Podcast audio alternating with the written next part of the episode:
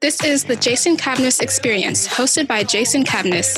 Join Jason as he talks to small business owners and startup founders and other interesting people as we gain great insights about business, people, leadership, HR, and how each guest strives to be great every day. Cavness HR will soon have the beta version of the Cavness HR platform ready for testing. And we invite you, as a listener of the Jason Cavness Experience, to join our waitlist at www.cavnesshr.co. Once again, to join our waitlist, go to www.cavnesshr.co.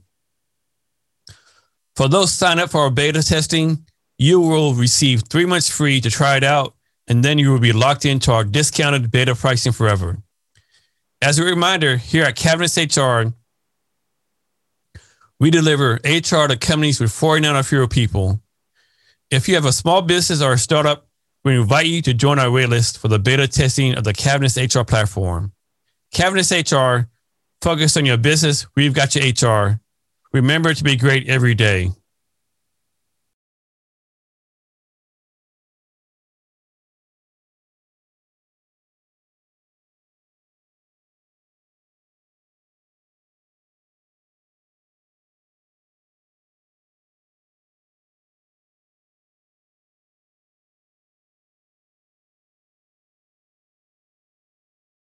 Hello, and welcome to Jason Cavness Experience. I'm your host, Jason Cavness. Oh, Our guest today is Leslie Venetz. Leslie, are you ready to be great today? I am ready to be great today. Leslie is currently the new business development director for a British platform as a service company. She also creates custom sales playbooks as a founder of Sales Team Builder. She is passionate about sales and committed to making sales a more inclusive, respected profession. She ne- connects with and inspires the next generation of sales professionals on her TikTok channel at Sales Tips, Sales Tips Tok. When she's not selling or, take, or talking about sales, you can find her on a SoulCycle bike, reading, cooking, planning a next vacation, or spending time with her family in her home state of Montana. Leslie, thank you for being here today. I really appreciate it. Thank you so much for having me, Jason. I'm really excited about this conversation. So, Leslie, um, what is a SoulCycle bike? What, what, what, what is that? You can you can actually kind of see it in my background over there. Um, it's I mean, it's a Peloton bike with a different name. Soul okay. Cycle, the brand, would probably hate me for for saying that.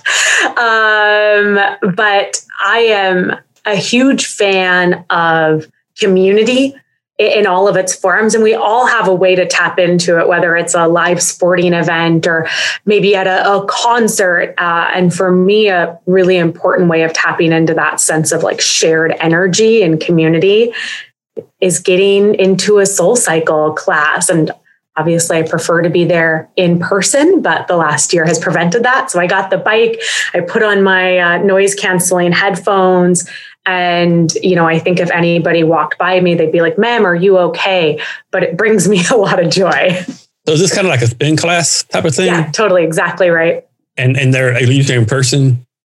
Yeah, so there are in-person classes, and um, they're starting to open back up as as the world open backs up, opens back up, which is so exciting. Um, and then they stream classes and also have classes on demand. So it's um, I feel like it's for me just an, an, like easy access to a huge boost of energy. I'm just, you know, sitting right behind me in my home office. And how long you been doing it? About four years oh, now. So, so I think probably almost, you're, you're committed. Yeah, then. probably almost four years to the day. Yeah, I've done um, over 500 classes. So. Whoa. So next, where's where's your first vacation going to be when you go on vacation? Have you got something planned out already? you know, we have, we have. I don't want to call it my vacation. I would say it's my husband's vacation that I am going on. He is turning 40 this year, huge milestone birthday. I wanted to make it really special.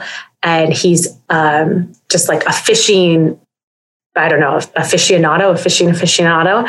Um, he loves deep sea fishing. Clearly, being in a landlocked state that is Illinois, we don't get to do that often. So, we're going to head down to Costa Rica for six days and it's going to do two days of inland fishing and two days of deep sea fishing. Man, that's going to be great for him. But I'm yeah, sure you'll make it yeah. great for yourself. I'm sure you'll find a way to make yourself great for you too. Well, as you mentioned in my bio, I love, love, love to read. I just devour books. So I anticipate that um, time being spent by the pool, maybe with a cocktail with an umbrella in it, reading some books. And your husband's also from Montana? He isn't. He's from upstate New York. Oh, wow. And we met in Chicago at my very first job uh, when I moved here and dated uh, at work as coworkers and kept it very under wraps for years, actually years. Um, and then, much to the surprise and dismay of all of our colleagues, we announced that we were dating. And then you know, like a year later announced we were engaged. so it's good stuff. Yeah, it's been um, a good ride. Do you still work or volunteer with the Chicago Children's Museum? If you do, can you tell me about your role about that? With that, I do. Oh, Jason, thanks so much for asking. I um, just actually stepped down as the co-president of the Associates Board of the Chicago Children's Museum. I'm still on the board, and uh, I moved into a role heading up their volunteer activities. The museum is set to reopen in July, so we're going to ramp up that need for for folks to come in and volunteer. Uh, um, the work that I do or, or my focus in volunteerism is um, in addition to, you know, just sort of facilitating the play um, that the, the, kids come in and, and, appreciate so much is raising funds to help folks that uh, otherwise wouldn't be able to afford the ticket price to the museum. So uh, um, about 30% of the children that visit the museum each year either come steeply discounted or for free, um, thanks to the work of all the, the folks that support me and support the museum. So it's it's a really incredible place with uh, I think a mission that's easy to identify with, whether or not you are a kid or have kids. And it's that play is truly fundamental to living a, a, full life and fundamental to our growth and development. So I think that resonates for adults too. So there's other, so you do other things to give back to community. Why is this so important for you to give back to the community? I do. Yeah. I, I mean, for a lot of reasons, Jason, I, I think one of them is that the brass tacks is that I'm pretty privileged. Like it's, it, you know, it's, it's, um, I think been easier for me to find success in life, easier for me than than other folks that maybe haven't had some of the, the same privilege. And that doesn't mean that everything's been easy. Surely not. I've had to to um, you know fight and work hard for for what's mine, but I I just feel very called to something bigger than myself. And when I look at where I feel like the biggest impact it's going to is going to come from it's it's really kids. So the Chicago Children's Museum allows me to support play. Uh, also, for many years, was on the board of the Chicago Collegiate Charter School to support the mission of getting more kids graduated and accepted to college, and then through college. So we're putting graduates back into underprivileged communities. I go and spend my weekends judging debate rounds in middle schools and and high schools just to support that um, it, you know, kind of proven extracurricular that helps build rhetoric skills and helps build confidence. So a calling that sounds kind of cheesy, but that's what it is. So we're going to talk about your social media presence in more detail later for TikTok. But one thing I love, and it makes my dad just like die laughing, like when you go on, on TikTok and, and you repeat what people post on LinkedIn, right? Like, I, I, mean, like it's just so hilarious. Like, do you think are these people really putting this out there, or are these being kind of sarcastic? Like, one time somebody put a startup founder put, you know, um, I, I parked in the last very like a mile away from the job. So I have the best job to work at. Another person put like you did like 20,000 things in one day. It's like hilarious how you find this stuff, right? So first, how do you find this stuff? I mean, of course, it's kind of easy. It's everywhere. And then what, what's the purpose of pushing, putting that out there? Like, I think it's hilarious. I died laughing. I mean, I, I think part of it is just so when we when we think about TikTok, what you're supposed to do on on TikTok is inspire, educate, entertain, right?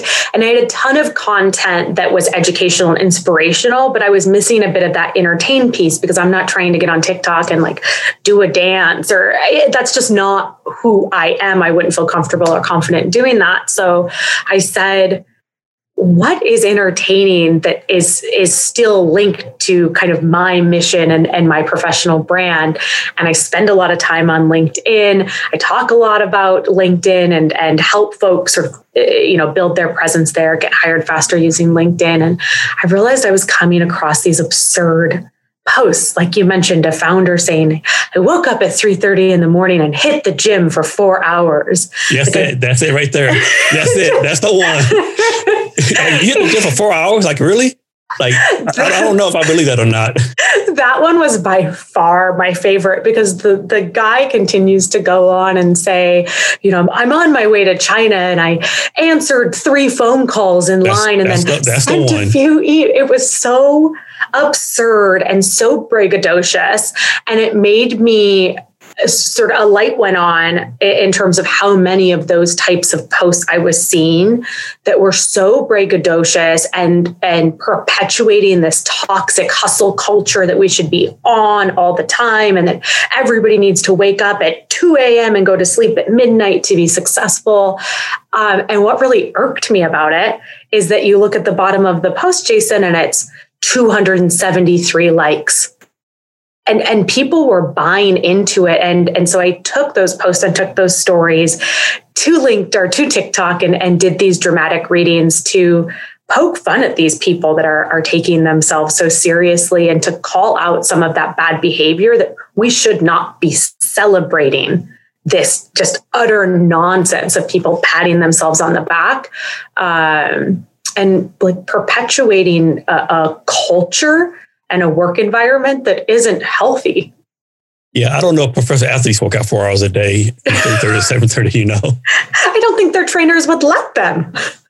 Yeah, that, that, that's just hilarious how you find that. Well, oh, and I know you would never do this, but man, it would be so great if you actually tag them so everyone could go look at the profile. Like, you know, like John Brown said, what? Let me go look at his profile. What's he doing, right? I know. People ask me all the time, like, who is it? Drop name, spill yeah. the tea. And I, I would never. But yeah. um, to your question, in terms of how do I find them, I find a lot of them on my own newsfeed. But um, now that I did the first series and it was so successful, people send them to me. So shout out to all so, of our listeners today. So all the people are dropping dimes. yes. send me the, the best posts you find. And uh, I'm working on another, like the third iteration in that series right now now. So coming soon, and hopefully, you know, something you send yeah, me. you almost need to turn that into like an ebook or a book down the road. You know. That would be hilarious. Just the most ridiculous things I've read on LinkedIn. So let's talk about LinkedIn for a minute. Like for me, first, I have a, like a love hate relationship with LinkedIn. Like you need it fun to find a job, start your business. I mean, I don't know how anyone does anything business wise without it right. However, comma the stuff they do sometimes right. The like the UX is not the best seem like they in, like they um uh influence you not to connect with people right. And my biggest pet peeve is like we talked before in pre-talk LinkedIn a lot, right? But I think if you go to Instagram, Facebook, any TikTok, first day no users, your X is alive. LinkedIn Live, you gotta have I don't know like the I don't know President Trump or like President Obama, like some big wig, you know, like Jack Dorsey. I, I just don't get it why they open that up to everyone. I just it's frustrating. Yeah, it's weird that they gatekeep it so much because you think that there would be automatic parameters like TikTok. Once you hit a thousand followers, you get access to live. They could easily do something like that. But uh, yeah, I shared that I had applied a few days ago and I was hoping I could stream for this, but haven't heard back yet. I agree, Jason. It is a love hate relationship, more love because I have had so I've experienced so much benefit from the platform in terms of connections made and and knowledge that I've soaked up and um, like I've been headhunted for my last three jobs as a direct result of of LinkedIn. So there's a lot of love, but the algorithm is very confusing when it's. I, I posted something recently that I logged onto LinkedIn and my news feed was advertisement, LinkedIn poll, advertisement, advertisement, LinkedIn poll, LinkedIn poll. And the polls were like, how do you like your coffee? And I think they're incentivizing bad content, which is isn't good for anybody. Um, and then they're they're incentivizing you to only connect with people that you've met in real life, which is very counterintuitive to a brand that is like a global virtual networking platform. So some of it doesn't make sense, but I'm going to still say it's more good than bad. Yeah, I agree with you. I guess me like some people tell you like, like I don't know you, I'm not going to go LinkedIn. Well, so you're telling me if I met you in a live in-person networking event, you're going to tell me, oh, I don't know you, I'm not going to connect with you. Right. I, just, refuse I don't to shake it. your hand. yeah, I don't know you. Have someone introduce you to me. Like I, don't get it. Right. and another thing, I have a friend that shares a story. So her, my friend, her husband came to visit me last weekend, and we took a picture from the space deal. See, the one post it was just business related, right? Nothing fun, just business related. And the two, like five views, nothing on it. A week later, she posted a space needle post in Seattle. Hey, I met Jason first time, blah, blah, you know, you know, Facebook kind of thing. Like 3,000 views, right? Yep. So almost like they're almost, you know, incentivizing the Facebook like post versus what we call like LinkedIn post, I guess.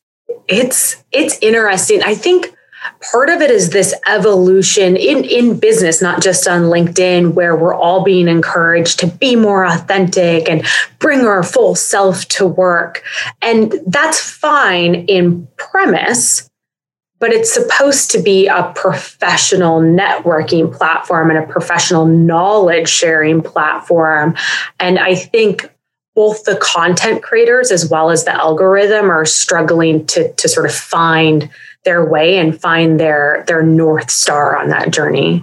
Well, the best example I have of that, like this happened like a few years ago. The, younger lady was on LinkedIn. She put a video. She's, I mean, I guess she came just out of the shower with a towel on. She was playing hide and go seek with German Shepherd, right? For like two minutes. That's all she did, play hide and go seek.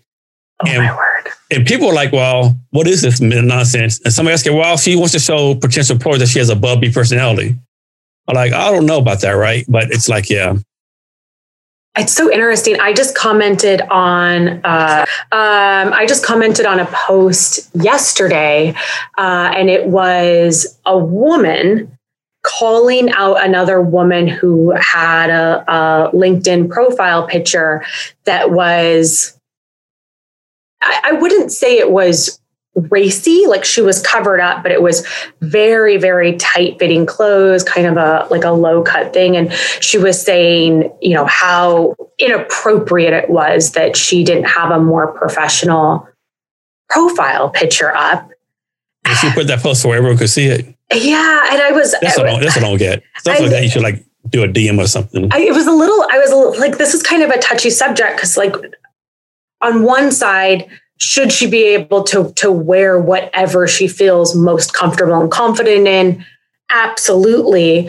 On the other side as like a young she was a young professional as a young professional that once kind of fell into that trap of being told by others or, or sort of feeling from society that I had to use my like assets as a woman to get a seat at the table. I kind of looked at the picture and was like, oh, don't do it. Like you're better than this. So it's, um, yeah, I don't know. It's, it's a platform that continues to evolve. And I hope that they get it right. Like I, I hope that they train the algorithm to put out content that actually improves everybody's knowledge instead of just shows a bubbly personality. Yes. So, from your point of view, your perspective, what are people getting wrong about using LinkedIn for like job hunters or like people starting a business or just in general? What are people doing wrong on it? Yeah. So one thing I see, this might be a slightly more sales specific example, but one thing I see is folks using it as a sales channel instead of a networking channel. So they get on there, they they start their profile, you know, they put in they put in a picture and their like most recent job, and then they just start connecting and spamming people.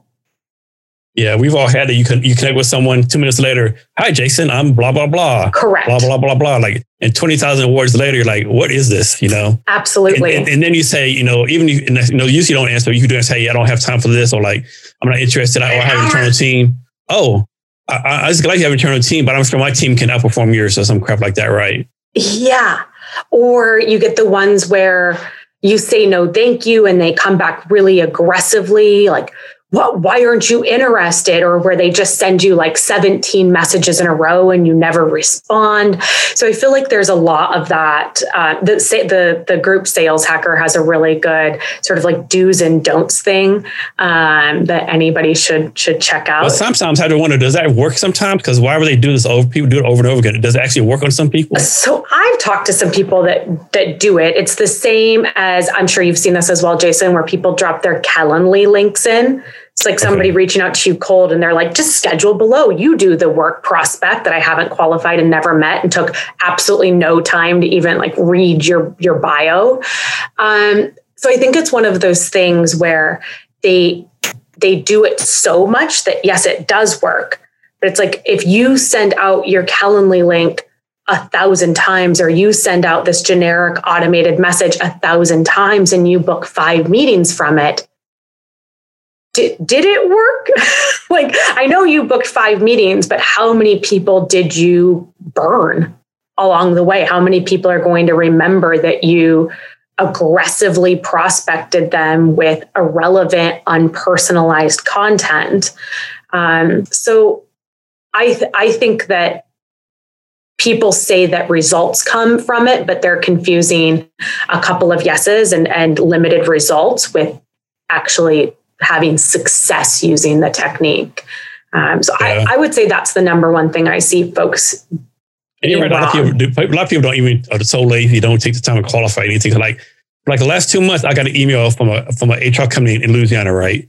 But my my company, Cavness HR. I'm building an HR tech company. Why are you sending me stuff and telling me to buy your HR? I just mm. I just don't get it. I don't reply or nothing. They send me all this stuff, you know. Blah. I mean, just it's just hilarious to me, right? Like yeah.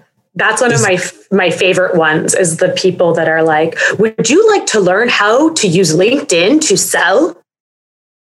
I'm like, "Well, I'm, I'm an actual LinkedIn s- selling expert, um, but thanks so much for your generic in mail." yeah, it's, it's, it's, it's, ridiculous. So don't do that. But what you should do instead is connect with people that you're excited to learn from, uh, engage with their posts post your own content. Um, e- even if you don't feel comfortable being like a content creator and, and, sort of posting original stuff find posts that you gravitate towards and reshare them with your own thoughts to get started. So do use it as a, a, a way to build your community and to connect with folks that you're excited to network with and excited to learn from. So do the networking piece. Don't do the connect and spam piece Leslie, can you talk about the importance of active listening for people in sales? Oh man, yes. I did, maybe just saw the video I posted, or you have excellent time, or you're a mind reader, Jason. I don't know. All, all the above. all the above. So, one of the things that I coach on really often is like just using silence. I think is is part of it, and asking a question and instead of your brain running with what you're going to say next, take the time to absorb what you know what the person is saying. Um, I always recommend that people take notes because I find that if they're sitting there taking a note, it helps them focus on the response the person is giving uh, versus what they're going to, to say next. But at the end of the day, uh, active listening is important in, in, any profession, right? I mean, you as as an HR expert certainly know how important listening is and truly deeply listening. And what I find in in sales is that so often folks ask a single question and then somebody will be halfway through the answer and they're ready to ask their next question or they're ready to start selling them again and it does more harm than just asking no questions at all. Um, because as, as humans, like it's off putting when somebody interrupts us, and it's off putting when we don't feel like we're being listened to, right? So I think active listening is extraordinarily important in all professions or even in interpersonal relationships. I think in sales, it's especially important that you really use that information that you're getting to create a better value match, to probe deeper, to, to truly uncover what a prospect's needs are. Um, and it just it feels better. It feels better as a salesperson to listen and connect and it feels better for your your buyer your prospect if you're listening to them and connecting. So Liz, i could be wrong about this but why is there no like sales degrees in college? Like there's marketing regular business but i don't think there's any like sales degree right? Why I think it's a disservice. Why? Why do you think yeah. that is? There or are. Am I wrong uh, about that? No, you are not wrong. There are a handful, like an actual, just like maybe a dozen programs that are sales programs. You can get a degree in in sales right now.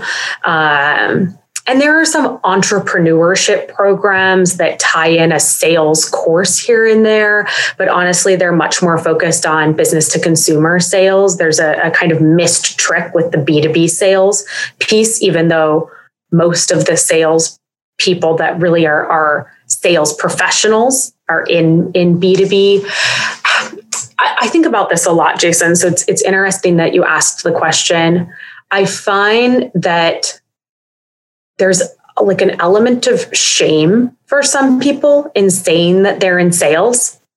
I see this a lot, interestingly, with my British colleagues that they don't like somebody's like, What do you do for a job? And I'd say, Oh, I'm a B2B sales professional. And they'd say, I'm in procurement or I'm in tech or you know i'm in finance they, they say the type of industry they sell into versus the actual profession that they are in so, you know, I think think part of that is that salespeople just have such a bad reputation that there's some shame or some hesitation in saying, "Yeah, I am in sales. I raise my hand. I'm I'm proud of the job um, that I do," and that then trickles down to the types of degrees that people would want to pursue. And Uh, one of the reasons I went to TikTok was to inspire that next generation of sales professionals. And hopefully, if we can start reaching folks at a younger age and highlighting sales as an inclusive place to work as a respected profession we can get more folks asking for sales degrees and then we can get you know better training at a collegiate level is is being a great salesperson something that just comes should just come naturally to people or something you have to like learn and like put in the work every day. Or is like some people just natural salesmen salespeople. A little bit of both. I think there are a lot of soft skills that I see over and over again in great salespeople, sort of regardless of what point they're at in their career or what type of sales they're in.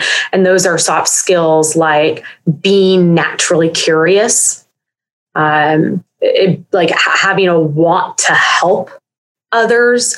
I think there is some of that that grit and that entrepreneurialism. And those tend to be very internal traits very you know soft skill um, driven traits. Everything else you can pretty much be taught. So if you want to be truly great at sales, you're going to need to learn, grow, put in the work every single day. But if you want to know, hey, is sales a career that I would enjoy? Ask yourself, are you curious? Do you like to be creative? Do you like to help people? Do you have that, that sort of entrepreneurial mindset? Um, and then the answer is probably yes. So let's suppose a small business owner or founder, or the case would be, is going to bring on a sales team. How should they pay these people? So you be like straight commission, salary, a combination? What order you be your preferred method? Oof, that's a tough question because I have pretty strong opinions about commission only jobs. And I think there it's kind of an unpopular opinion, honestly, but that's okay. I'm comfortable having unpopular opinions. Uh, I don't think Jason, and, and maybe I'm wrong. You, you tell me if there's anybody else in a company that you would ever ask to work for free.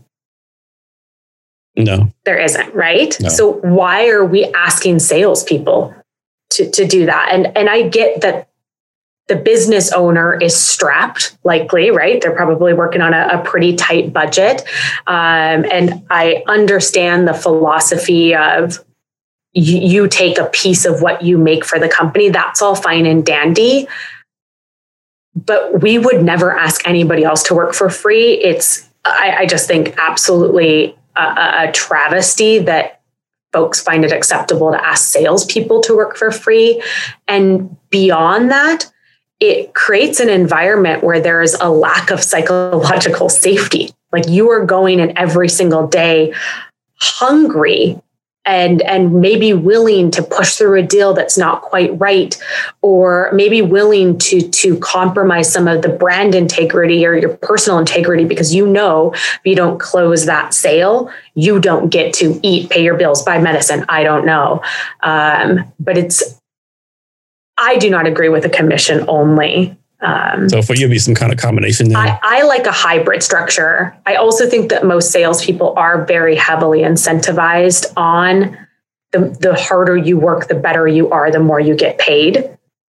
So in my career, I found that a, a hybrid base, like livable, safe base, plus uh, uh, you know, exciting commission structure works best for folks. And if salespeople, they're pretty much the only people in the country who, who can, like, if they work more or perform better, they're going to get paid more, correct? Them and the executives. Yeah. Cool. Um, who's some salespeople you follow? Ooh, uh, my favorite favorite person is Josh Braun, which a lot of folks will probably recognize his name. Uh, he's been my mentor for a couple of years, and I don't always agree with all of his sales advice, but um, I think that's w- one of the things I love about sales is that there are so many different ways to to get there. There are so many different ways to sell, um, and so I, I, really always appreciate his perspective. I would recommend him, and it's Braun B R A U N. Um, Andy Paul is another mentor who I think is an incredible voice in sales. He also spends a lot of of time um, talking about the importance of inclusivity in sales, which I really appreciate because if I'm being honest, that's not something that many like six year old white men dedicate so much of their time and energy to, to putting in the forefront and to amplifying those voices. Um, there is a, a newer voice, a woman called Gabrielle Blackwell, who's a SDR leader at a company called Gong, who I'm just really loving her content. Um, Nikki Ivey, I really love as well. And these are all people that you can can look up on LinkedIn. They all have a great um, a great LinkedIn presence. There's a new friend on TikTok that's putting out sales content, which is exciting because I'm like, hey, you're sales. Not the, you're not you're not the only one. Not anymore, Jason. It's so exciting. So you have to follow my friend Will, who just renamed his channel, and it is now just one minute sales and just one min sales.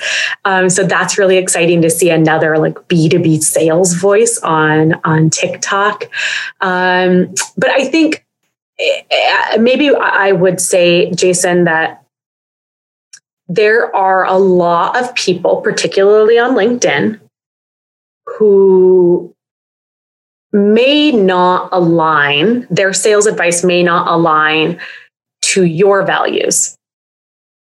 Well, put them to the side because you will find your community on on LinkedIn and it took me a little while because I felt like my feed was just all advice that that kind of felt gross, didn't feel like it aligned with the way I sell best, didn't didn't align with how I want to make my buyers, my prospects feel.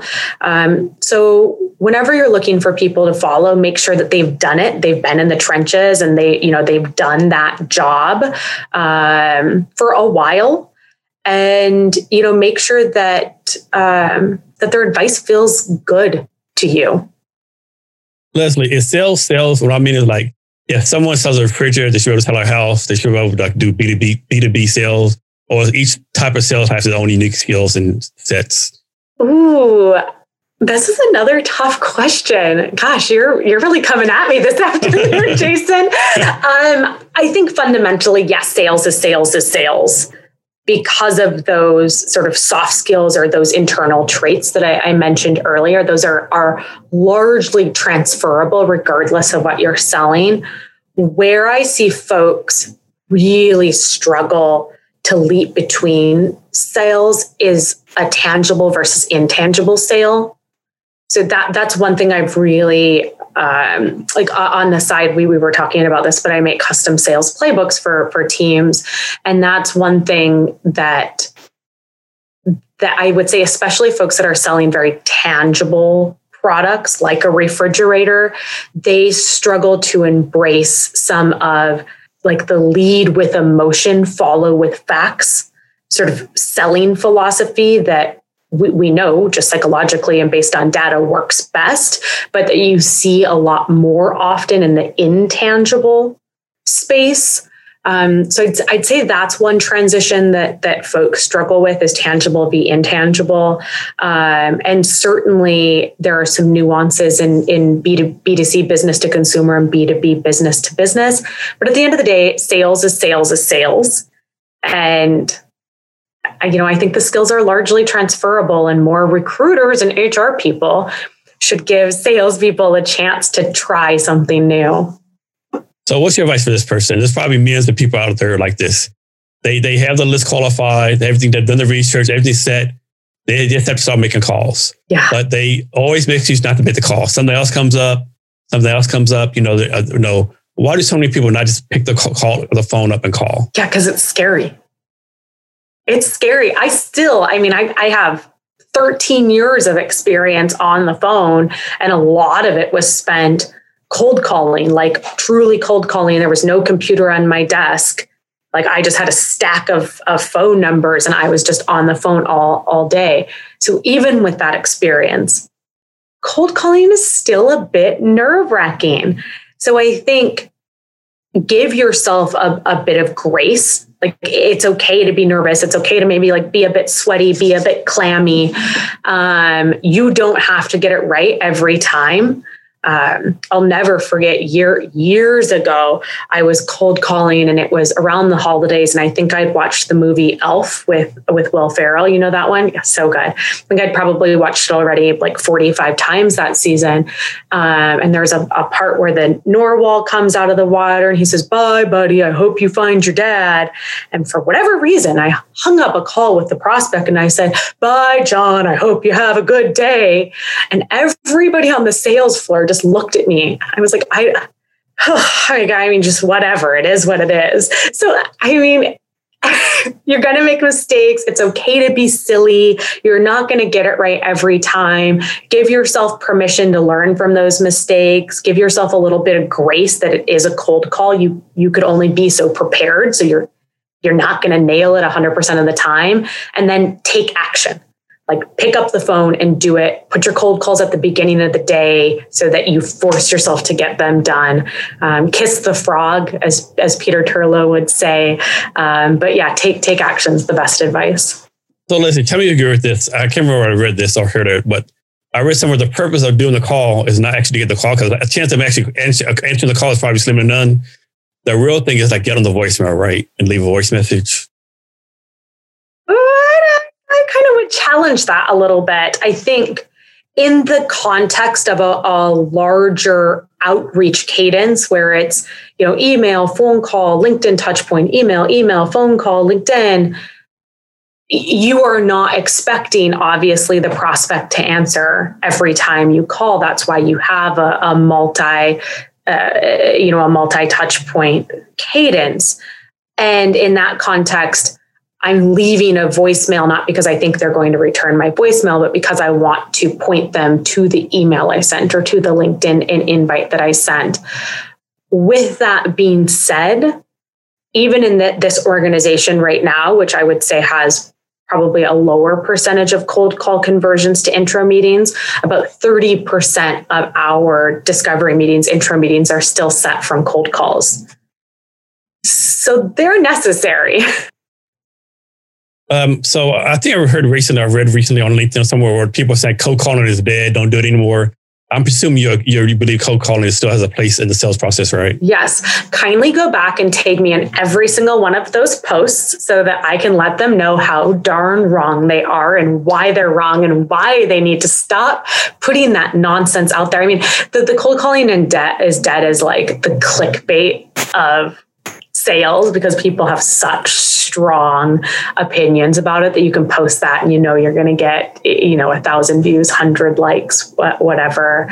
Um, but i think it's important to remember that just like us buyers like to be reached in different ways and there are still plenty of buyers out there that prefer the personal contact and, and prefer the direct touch point of a phone call be thoughtful about what you're going to say when they pick up the phone. Be thoughtful about how often you're reaching out to them and, and sort of when you're you're reaching out to them. So so do it right, do it with intention. Um, but if you are not cold calling, if you are not having, if you are not cold calling as a business owner or entrepreneur, and if you are not having your sales team call, like you are are really doing the business an injustice. So Leslie, how often should a salesperson follow up? So they keep on following up until you hear no, or is like a number, some magical number out there where they need to stop? Oh my gosh, that is such a topic of debate, Jason. Um, so, like the the short answer is follow up until you hear no, but the long answer is follow up until you hear no in a way that is respectful of your buyer. So that might be a 20 touch point campaign um, that's like a fast sequence campaign and then you put them on ice for three months and, and give them some breathing room. Or that might be one of my favorite techniques are long-term nurture campaigns or uh, account-based management abm campaigns which is a, a term that folks might be familiar with. It's kind of raising in popularity. But i like to make deposits slowly over the course of weeks and months where I'm showing that I am credible, I'm, I'm sharing relevant information, I'm, I'm building value, um, and I'm making a lot of gives without anything in return. And then when the timing is right for the buyer, hopefully they will come to me because I'm on their radar, or I have done my research to be in tune with uh, their fiscal year end, a big shift in their org structure, a new executive leader, where then I can reach out and I know that I've made you know six months of deposits and, and I've earned the right to say, can we get on a, a call for 30 minutes? So keep reaching out until they say yes, but be sure that you, you are being intentional about it. Be sure that you are not just creating personalized content, but something that's relevant to them. Um, and, you know, I, I, think to some extent, like, uh, help your buyer tell you when it's the right time for them to buy. Leslie, what advice you have for people just now breaking the sales, or actually, what advice you have for like salespeople in general? Salespeople in general, something I hinted at er- earlier that every salesperson needs to hear is sell with emotion, follow with facts. It, I, I, don't know why that continues to be very difficult um, for so many in the sales profession, but people buy because you can make an impact in their lives. They don't buy because you sent them an email that said, I can increase your company's revenue by 350 million percent. They buy because you communicate to them that you can save them time. You can help them get a big win or a big promotion. You can help them reduce risk.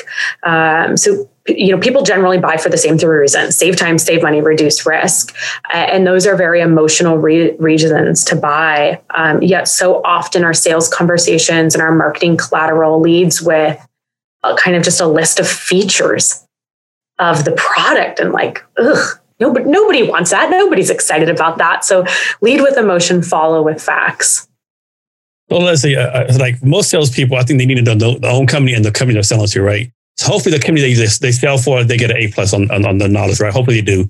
What kind of grade should they try to start for with the business they're trying to sell to? Like needed like a C level knowledge, B level, A level knowledge of the company they're trying to sell to? Um, I think that depends on your sale. So I've worked in super transactional environments like cheap price point, like, you know, 2K, 2K, 4K, 24 hour sales cycle you do not need to know a lot about the company you're selling to in that context. You generally need to have a, a good understanding of your buyer persona so that you can ask smart questions but it would be a bad use of time in that that sort of highly transactional fast sales cycle environment to spend 15 minutes before every call researching. Now flip to maybe something closer to, what i'm doing now which is a very consultative sale. It's a, a PaaS sale a platform as a service sale longer sales cycle more expensive price point um, more stakeholders involved in the decision you have like one chance to get it right. So you, I, I, mean, I can tell you that going into my intro calls, I have a, a five sort of pillar checklist that is below that very detailed. And it takes me a, about 30, sometimes 45 minutes to prepare for a discovery call. And the discovery call is maybe 45 minutes. So I, I think it is dependent on transactional versus consultative, length of sales cycle, price point. Um, but whatever resources you're putting against preparing, make sure that it makes sense in, in sort of the, the outcome if they say yes. Next, can you talk about your Unleash Your Potential playbook? Yes, I can, Jason. Um, so I, back in February, uh, published a digital sales playbook, and I, I was really inspired by my, like the LinkedIn and the TikTok community because I was getting a, a ton of requests for one-to-one coaching, and my price point, it's like my hourly price point is just not affordable for like sales newbies to to have one-to-one coaching. And even if it was i'm just sort of not I'm not trying to go down the route of selling myself off hour by hour. I'm, I'm trying to go a, a, different route with my intellectual property. Um, but I still desperately wanted to, to help and find a way to support that group of people that was asking for, for help and coaching. Um, and I, I don't have the time or resources to just like do it for free. So I poured, I spent like five months pouring a bunch of my knowledge um, into this playbook. And then I published it. And then I um, set the price at like a third of what my hourly rate is to make it super accessible, super affordable, um, hopefully for, for folks. And what's, what's been the feedback on all this so far? Oh my God, it's been amazing like sometimes kind of like emotional. The the feedback is so amazing because you get you get people. I would say that the feedback that means the most to me um, are the individuals that have reached out to me and said, "I just started my first sales job, and I thought that maybe." like I wasn't good enough for sales or sales wasn't the right place for me until I found your TikTok channel, until I started following you, until I, I, you know, started using the playbook. And now I've realized that it's, it's not sales. It's just maybe this particular manager, this particular environment. That's, I mean, like that's it. That is why I do this work is to um, help that that group of people that that are are sort of struggling with a sense of otherness in sales to let them know that like there sales isn't the one job sales is is bigger there are other managers there are other workplaces that are going to value you for what you bring to the table and you know your personality and your uniqueness and these five months you put this together, I'm guessing, I'm going to guess you didn't take a five month vacation and stop everything else, right? It's, pretty much on the side, right? You, I, uh, yeah, it's a lot. I mean, sometimes I even I'll think to myself, like, how, how are you managing your schedule? But it feels very manageable um, between work and a full time day job and the playbook and TikTok and creating custom sales playbooks. And, you know, I still need time for reading and SoulCycle and all the other things I, I do. Um, I, I would say one thing that really helped is that I work for a British company. I've always worked for British companies. And something that's really common for European companies is to close down, or at least all the ones I have exposure to, is to close down for um, like Christmas Eve to New Year's. So I used that time to buckle down and really get everything out of my head and onto paper. And then it took me about six weeks after that to kind of edit it make sure that it made sense to a lay you know layperson um, and uh, then create the the page on the Teachable platform and, and get it launched and, and all of that. But it was a labor of love. So leslie uh, another another TikTok post you did the premise was basically entrepreneurship is not for everyone. And I, and I totally agree. Can you talk some more about that post? Yeah. So I, I started creating that kind of series of content, Jason, because I was seeing so many videos on my FYP for you page, which is kind of the news feed of, of TikTok. They were like, just quit your job and get a new job. Just quit your job and start your own company. Quit your job and do affiliate marketing.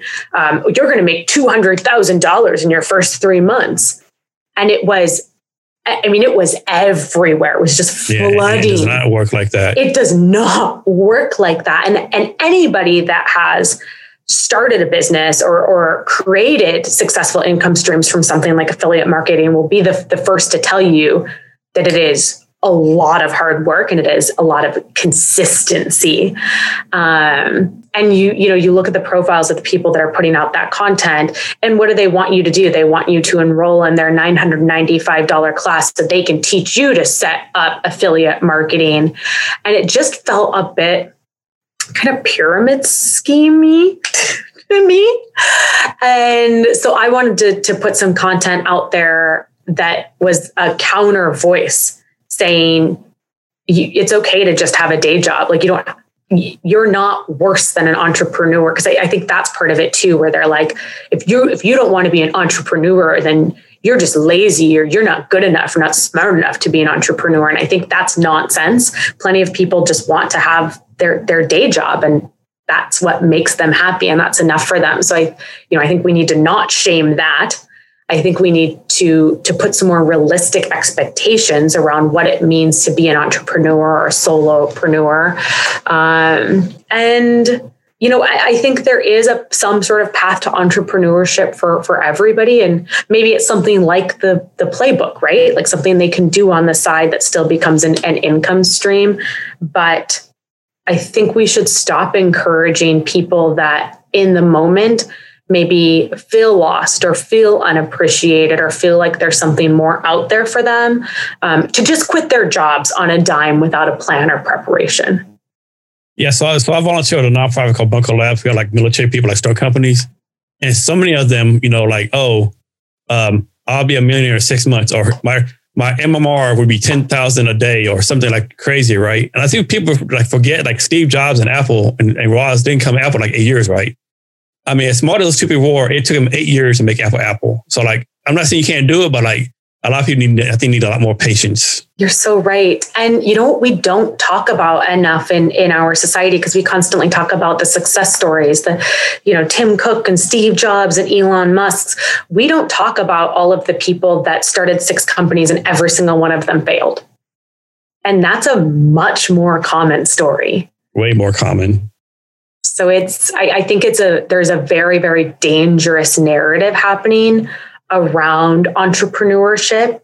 And I, I get why it's happening. Like the employee employer relationship is uneven, unequal, unfair. We've just weathered this incredible storm in, in the pandemic, and people are looking for more. So I, I I get where some of that that want and maybe even desperation is coming from, but I so deeply encourage people to ground their next steps in realistic expectations and deep preparation. And of course, the funny part always is like, I'm gonna start my own company because I don't want a boss. Well, let me tell you now, you're gonna have more than one boss now. Your customers, your vendors, on and on and on. Your boss, you know, or you know, I, I, I don't want to work 40 hours a week. Oh no, you, you'll never work 40 hours a week you again. 70. at, at least, right? Yeah. And all these things, like you know, the grass is not always green on the other side of the rainbow. This thing, right? it's yeah, it's but you know, it is what it is, right? Sometimes you got to learn the hard lessons. Oh, it's so true. It's so true. That cliche that's like, if you love what you do, you'll never work a day in your life. Oh, like it's too much, Jason. Because to your point, if you love what you do enough that you've decided to make it into your own business, you're going to be working every day. Yeah, like me, I have a startup. I'm lucky if I get an hour or two off a day, right? you know, it's eh, it's just, it's a grind, and it's so and the process is so long. I don't yeah. think people realize that. Yeah. Now, of course, you know, if you're like already raised like ten million dollars before you have a, you know, or you hit the lottery, you have a, yeah. But most people they don't have that kind of stuff, right? It's a grind. Very few people, and I think that's part of the, the dangerous narrative too. Is that when you look at people that are successful, we as a society tend to pull out like the self made man example. But most of the people that are successful, if you look at the data, they are either successful in running like a small business, like a, a landscaping company, landscaping company, or like a roofing company or a dry cleaner. That's where they're successful. And when you look at the big like unicorn companies or, or tech success, which is I, I think where most of the conversations gravitate towards they didn't come from a a desperate background most of yeah, the time. Yeah. I think the two best examples are like Jeff Bezos, parents gave him three hundred thousand dollars, and Bill Gates' mother was on kind of some kind of a friend or some kind of board somebody from IBM who got this break right. So yeah, yeah, that self-made man is like is kind of a myth a lot yeah. of times. I think. Yeah, it's t- it's tough because it's it's also like so many of us. You're like, but they still worked hard. I still work hard despite what maybe has become easier to me or or the gifts I'm given, um, and that's fine. But hard work is not going to be enough to make 99 probably 0.9% of people a, a multimillionaire yeah an example of how hard it is to make it in startups and tech in general so I've, i know a guy he's had three successful tech startups sold all three of them he uh, he was a charge of incubator in seattle pretty well known right his last startup just failed because he couldn't raise money i'm like man this guy can't raise money like what's going on, right? And this guy, like you would think you just throw up and get money, right? But yeah, he, he didn't raise he didn't raise money this fourth time, right? Yeah, Even with his track record. Well, I saw that um, you got accepted to WeWork Labs, and so I'm sure you had a, a chance to to meet and be exposed to a lot of different startups and have probably more than most people kind of a, a keen insight into how many people didn't even get accepted to WeWork Labs, yeah. right? And then the, of that group that did get accepted, how many weren't able to bring their their business to life? Yeah, I think the biggest thing in that people don't make. I think the, and this is my opinion. I think the oh, founders sort of kind of like like can't humble themselves too arrogant. They kind of tend to fail, right? They don't mm. listen to advice. They don't listen coaching. Oh, my name is Jason. I know everything about HR. You can't tell me anything, right? Those those tend to get ignored and shunned by people the money and people can actually help them out right. Yeah. People want you to be able to be coached. Yeah. Ego is a killer of companies. It's a killer of sales. It's a killer of personal relationships. It's uh you're you're so you right. To, you have to be confident in your ability. You have to be some kind of confidence, but there's like the fine line, right? Between confidence, there's arrogance and cockiness, right? Yeah. Yeah. Confidence and humility are certainly not mutually exclusive. So back to LinkedIn, I think you enjoyed this one. So a while ago, you did a post about selling a pen, and the of Wall responded. like, well, you like, why is this guy even paying attention to me? Like, you know, what's going on here? Like, like, I, I, yeah, that's pretty interesting, right? Yes, that's and exactly I, right. like, are you serious right now? Yeah, it was. It was so confusing. I had posted the video uh, a month before the Wolf of Wall Street, Jordan Belfort, the actual Wolf of Wall Street, did his reply video. So, you know, clearly I didn't think anything would come of it. It was it's one of my most popular videos that that I've ever posted. Um, so I mean, it was great content. I was happy that that the video did so well, and it happened to be one of those days at work where it was you know 8 a.m. intro meeting, 9 a.m. intro meeting, 10 a.m. intro meeting and uh, my phone doesn't make any noise. I, I, have it set up so it doesn't bother me, harass me, bully me during the day. And it's my first break after three hours of intro meetings. And I look down and it's a full screen of notifications of people on TikTok tagging me in this video. So I open it up, I, I look at it, and it's the Wolf of Wall Street replying to my video um, where I say that sell me a pen is a lazy question. Um, and I, I, can tell you why. Um, and his response was along the lines of So, so what? You're not going to ask that question? Who, you're not going to hire me? Who are you going to hire? Total loser. And Jason, it, it so very much validated why I think it's a lazy question, why we shouldn't be using it, why I fight so hard to make sales a more inclusive, more respected profession. Um, so to, to, me and to sort of my followers and, and my community, it was it very much validated the importance of the, the work that we do. Um, not surprisingly, to all of his followers, they were like, "Shut up, you sort of insert expletives are like really rude language. Um, and honestly, I, there's so many amazing sales experts to follow and so many people that set a good example and and set an example of professionalism and honesty and respect and inclusivity that I, I don't understand the attraction to to somebody like like Jordan Belfort. Uh, but whatever. Um, so Leslie, why is why, why is that a lazy question? Yeah, I, I think it's a lazy question because it's so so deeply rooted in like old fashioned sales culture, right? It is so deeply rooted in the the bullpen culture where it's only men selling and like women in tight skirts getting them their coffee. It's deeply rooted in a, a culture, um, and everybody saw it in the movie of, of romanticizing scamming your clients, lying to get a deal done, uh, treating your customers like they're they're dupes. And there are so many ways, Jason, and, and, you as an HR expert know this. There's so many ways that if we're, we're trying to make a great hire, we can uncover something like your sales philosophy or how you would approach a selling situation that there, there's just no excuse to use a, a question so tied to, to misogyny and tied to lying and manipulating and cheating and somebody who was a, is a convicted criminal. Yeah, I can't forget that point. so it's it was I mean it was interesting. I was I was a bit confused by how he found me as like a small creator. I, at the time, I think I had like ten thousand followers. He has over a million and a half uh, I was confused by why it upset him so much that he felt the need to not just stitch my video on the TikTok platform, like download it, edit it offline, and then re upload it, covering my handle and not tagging me in it.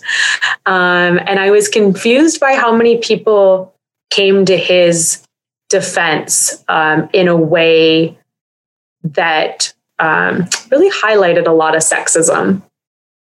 So let's talk about toxic sales for a minute. How do you handle the situation? Suppose you have 10 salespeople. One of them is a toxic person. No one likes them. Like he, he upsets everyone, but he brings in like, we'll say 9% of the sales. The other nine combined, like only bring 10%. Yeah. Like, how do you like, I mean, I, I mean, some people say get rid of the toxic person, but then you lose all that revenue. And some people say, well, if you get rid of the toxic salesperson, other people step up. But yeah. really, really step up? They haven't stepped up yet, right?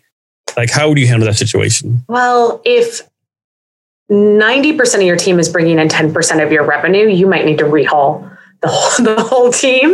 Um, it might say something about, about you as a, as a manager and a, a leader. Uh, you have to get rid of them. And that doesn't mean like fire them on the spot. I think first have a conversation with them about their behaviors. I've often found in managing toxic personalities that they don't realize they're toxic like I'm, I'm thinking of a, a top performer uh, that I, I, managed ages ago, and she had she, she was young and and um, had a family life where both her her mother and her father were very verbally abusive to her. And so she brought a lot of that to work and would verbally abuse others. And she, like she just did not understand how significant the impact was and that that type of behavior in a workplace could cost her her job. So i think first like have a conversation and see if if that that that toxic behavior and how it's coming out is something that can be maybe managed or trained around or coached around or if they're just kind of a kind of a jerk. Um, and at the end of the day if you decide they are a jerk you you have to fire them. You cannot keep somebody like that on your team. Um, maybe the team you have in place that day isn't going to be who steps up, but you're never going to find your next top salesperson if they walk in to the sales floor, walk into the sales team, and that's your top performer, and they know that that's the type of culture and behavior that you're okay with. Yeah, right. It's, it's, it's, so many things to be fixed. It's a simple conversation, right? Because it's amazing so many times someone will say, you know, Jason Cavness is a performer, right? He's not kind of right. He's doing this wrong. Well, have you told him? Well, no. Why am I to him? He knows what he's doing wrong. Mm. Well, if I know what I'm doing wrong, why do I, why do I continuously do it wrong over and over again, right? Am I just that miserable person? I, I'm doing wrong all the time. Like maybe I don't know what I'm doing wrong, right? I think so many people miss that point. Yeah, I think you're you're exactly right. And most people I've found, even when you're tackling very sensitive subjects like lack of performance or like toxic behavior are are receptive. More more people than not are receptive and want to change and, and want to grow and, and do better and be better. So Leslie, you talked about this a little earlier, a little, a little bit earlier, but how are you making sales more inclusive? Yeah, so a, a couple of ways.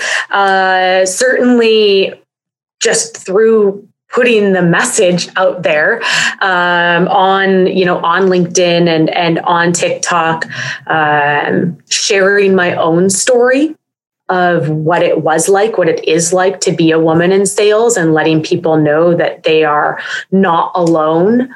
And often jason uh, you know i i think it's particularly when i speak to women in sales letting them know that it's not a reflection on them when they're excluded from like all the boys going out to lunch um, on the company and they didn't get invited or uh, not getting that promotion and somebody that's less qualified like just making sure that they understand that it's not them and they, they shouldn't let it manifest an imposter syndrome and they shouldn't let it impact their confidence and um, you know hopefully providing some encouragement but also providing specific techniques and tools that can help them um, kind of stake their their claim and and um, and get ahead so yeah, a lot of it is is encouraging people, sharing my story, um, connecting with our next generation of sales professionals and encouraging them to, to consider the profession, um, sharing resources to to help. Um, and whenever I'm invited to, um, I always spend time like moderating panels at like every year at the Tech Inclusion Conference or like Women in SaaS Sales. So whenever there's an opportunity for me to give my time um, to to other organizations to to amplify those voices, I certainly do that as well. So, no, of course, diversity includes all this in a big deal right now, and it's been like it's been a big deal for a few years. But and you might not know the answer to this, but based on numbers, nothing's getting better, right? Like if you go back, I got I got a Vartech maybe starting 2015. All the numbers are pretty much the same, right? Despite the focus on emphasis, the numbers across the board are pretty much the same. Is, is yeah. something that people doing wrong? Is like this? Is this going to take longer, or what do you think? Um, I'd like to to say that n- nobody's necessarily uh, well no that's not fair people are doing something wrong uh, because we're the, the numbers should be growing more than they are. And, and they're growing but they're sort of eking along. And then you know the, the numbers for women in sales were doing pretty good. And then with the pandemic we had um, i don't know what the most recent number is but you know like 40% of women dropped out of the, the workforce. Um, so if we if we look at sales, depending on whose numbers you look at, um, about thirty percent of sales professionals are women. When you get into B two B, the number's lower. When you get to B two B tech, the number's even lower. When you get into leadership, now you're closer to fifteen percent. Um, those numbers are are similar if you're looking at at the BIPOC population. Like it's it, sales still remains like a cisgender white man game. I would say what people are doing right is talking about it and just acknowledging that. Um, I'd say what people are doing right is folks like Andy Paul, who, who you know sort of fits fits that uh, that that persona, um, is making it their personal mission to amplify um, voices that are different.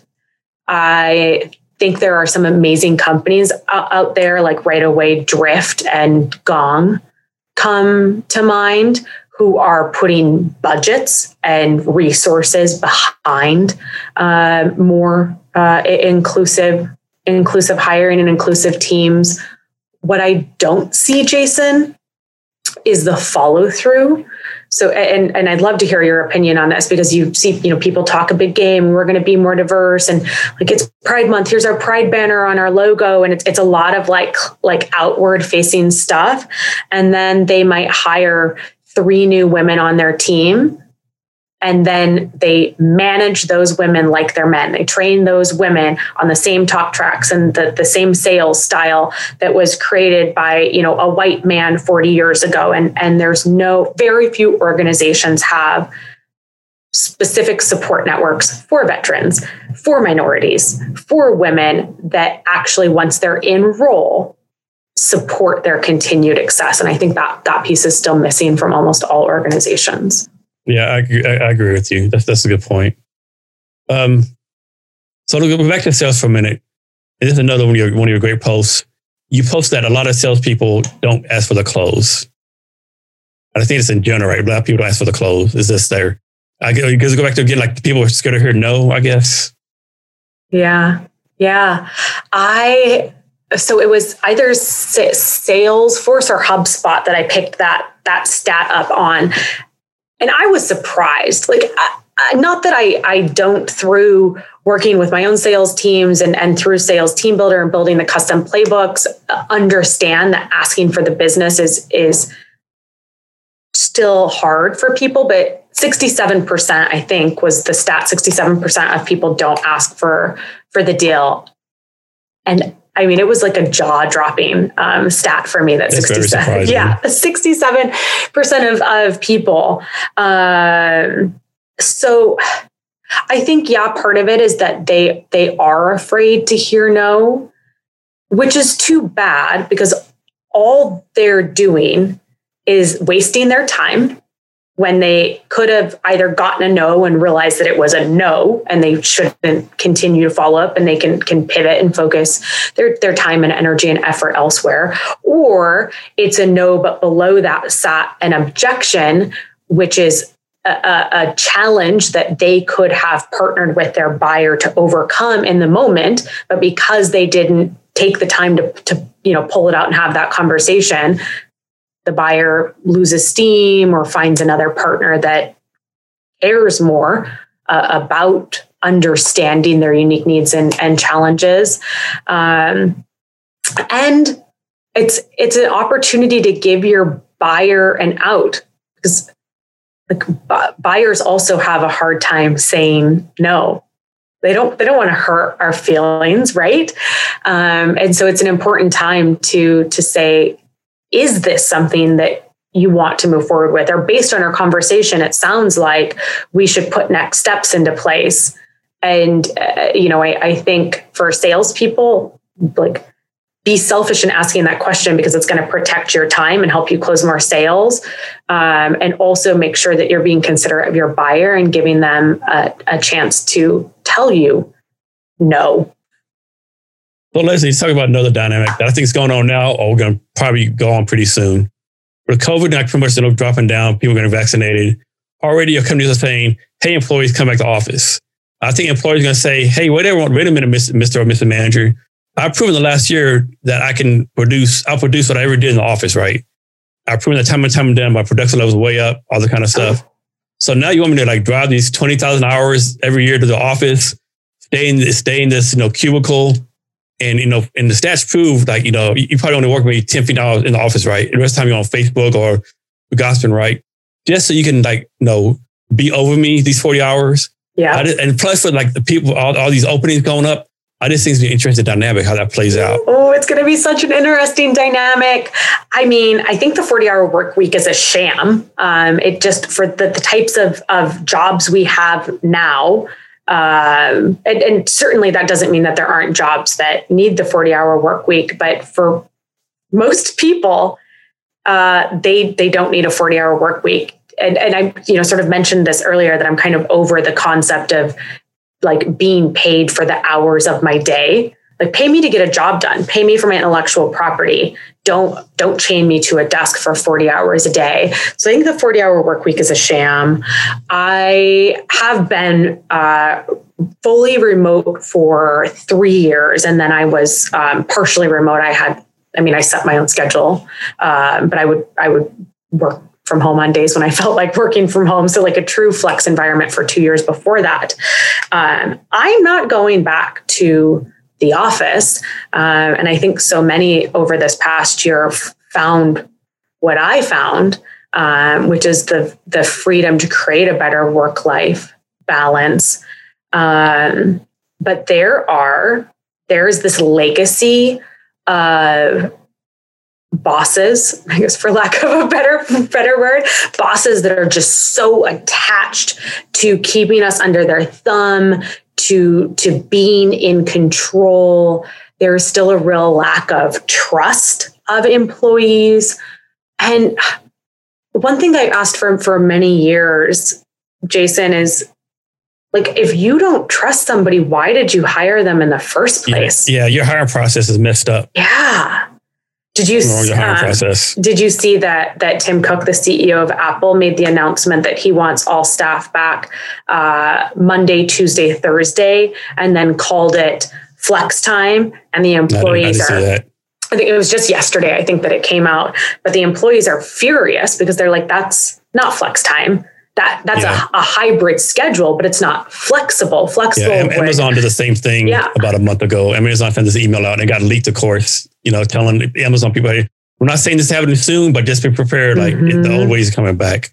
So I, I don't know. I think th- those big leaders, the the Amazons, the Apples, will will set the conversation in two ways. I think one being that they have said we're not going to bring you back into the office Monday to Friday, nine to five.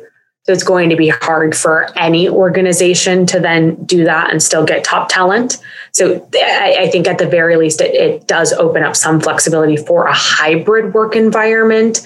Um, but for those organizations that were maybe toying with the idea of instilling more trust and, and flexibility um, and and the privilege of, of balance to their employees, they might now be thinking, well, maybe we can be a bit more, we can put some more rigor around our, our schedule of having people in office. So I am also very curious to see how it works out, but I will not be joining everybody as they go back to office. Yeah, I'm the same way. Like, like me, like, uh, so I'm kind of a hybrid. I'm kind of, I'm kind of crazy how I do it. Like, so like, I can never see like going to office 40 hours a week, being the same thing over again. However, I can't work from home, right?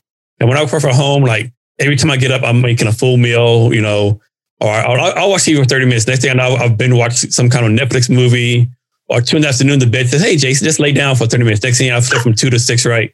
So I'm not, I'm not a good work from home person, right? Of course, the wife wants something, the kids want something, you know, or just, this is too many distractions, right? So I have to go somewhere to work but I don't necessarily want to go to work at the same place all the time, right? I could yeah. I have a boss, so to speak, you know. You're like my husband. He needs to leave the house I have to leave and, yeah. and go somewhere. If I don't leave, um, I'll have my pajamas on like the three straight days. Oh, that's so funny. And I'm the the total opposite. Like I I love staying home. I do not feel the need to leave. I don't get stir crazy. I get too focused because I don't have external cues around me. Like, oh, it's 5 p.m. I can tell because everybody else is getting up and leaving. And like my husband will, will you know, go out and, and work at a WeWork or be in the office and he'll come home and it's 6.30 and I'm still working and he opens the door and says, like, what the heck are you still doing? I'm like, oh, what time is it? Um, I also often forget to feed myself until very late in the afternoon for the same thing. I'm like, oh God. Yeah, I'm the opposite. I, I, I, feed myself too much at home. no, I'm the opposite. But so it was something that we were talking about before we went live um, was the Myers Briggs yeah. personality test. And I, I, think it's it's so interesting. So you're an I and I'm an E, you're an introvert and I'm I an extrovert. And people are like, you're an extrovert, but you just like being at home alone all day long and not talking to anybody. And I'm like, right, because it gives me the opportunity to to recharge or to stay charged. And when I have conversations with people, whether it's it's clients, friends, families, colleagues, being at home and and and being more deliberate in when I choose to have those conversations allows me to show up and be fully present and bring all of my energy and all of my passion to those conversations. So it's it's interesting how like it works differently for you versus me versus my husband versus uh, obviously tons of our, our listeners probably are somewhere in between as well. Yeah, people tell me you're not a you're not an introvert. You have a podcast. I said exactly, exactly. I have a podcast. I can control it, right? It's it's a hybrid and even like on the myers-briggs i was 51% extrovert and 49% introvert yeah so i'm like and, okay and answer one question differently you maybe felt differently the next day yeah right or you would have caught me in a different mood or yeah one reason i, I say I, so i'm infj but always I like to say because according to all the stats, it was like only one percent is the worst. I kind of say, hey, I'm kind of different, right? I think differently, do things differently, right? So that's the thing I do with that. But yeah, it's yeah. You, you ask me the question probably today, I'll probably be something totally different. Although I'm pretty sure I'll still be I across the board, regardless. Yeah, yeah, I love that. The, the one that we did have the the same was the J, like the deliberate decision making and organization. I was like, okay, I can totally see that. And the the prep for our conversation today, which I loved, it was very detailed, and I went into it really knowing exactly what, what to be prepared for. So, Leslie, you have a lot going on, right? Your business, your side hustles, TikTok, your volunteer work.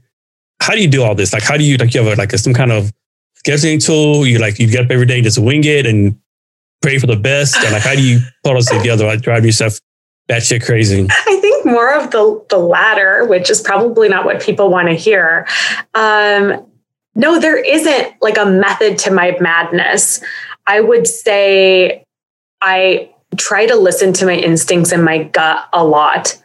And what I mean by that, Jason, is that there are days where I wake up and I am jazzed.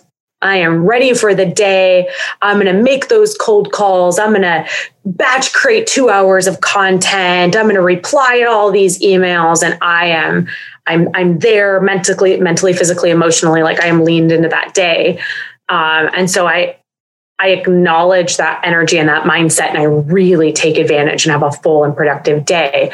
But the next day, I might wake up and I just might not not be feeling it. My energy might be a little bit low, or maybe I'm just feeling a bit emotionally drained. I'll work a six hour day. Maybe get on my SoulCycle bike instead, take a bath and read my book.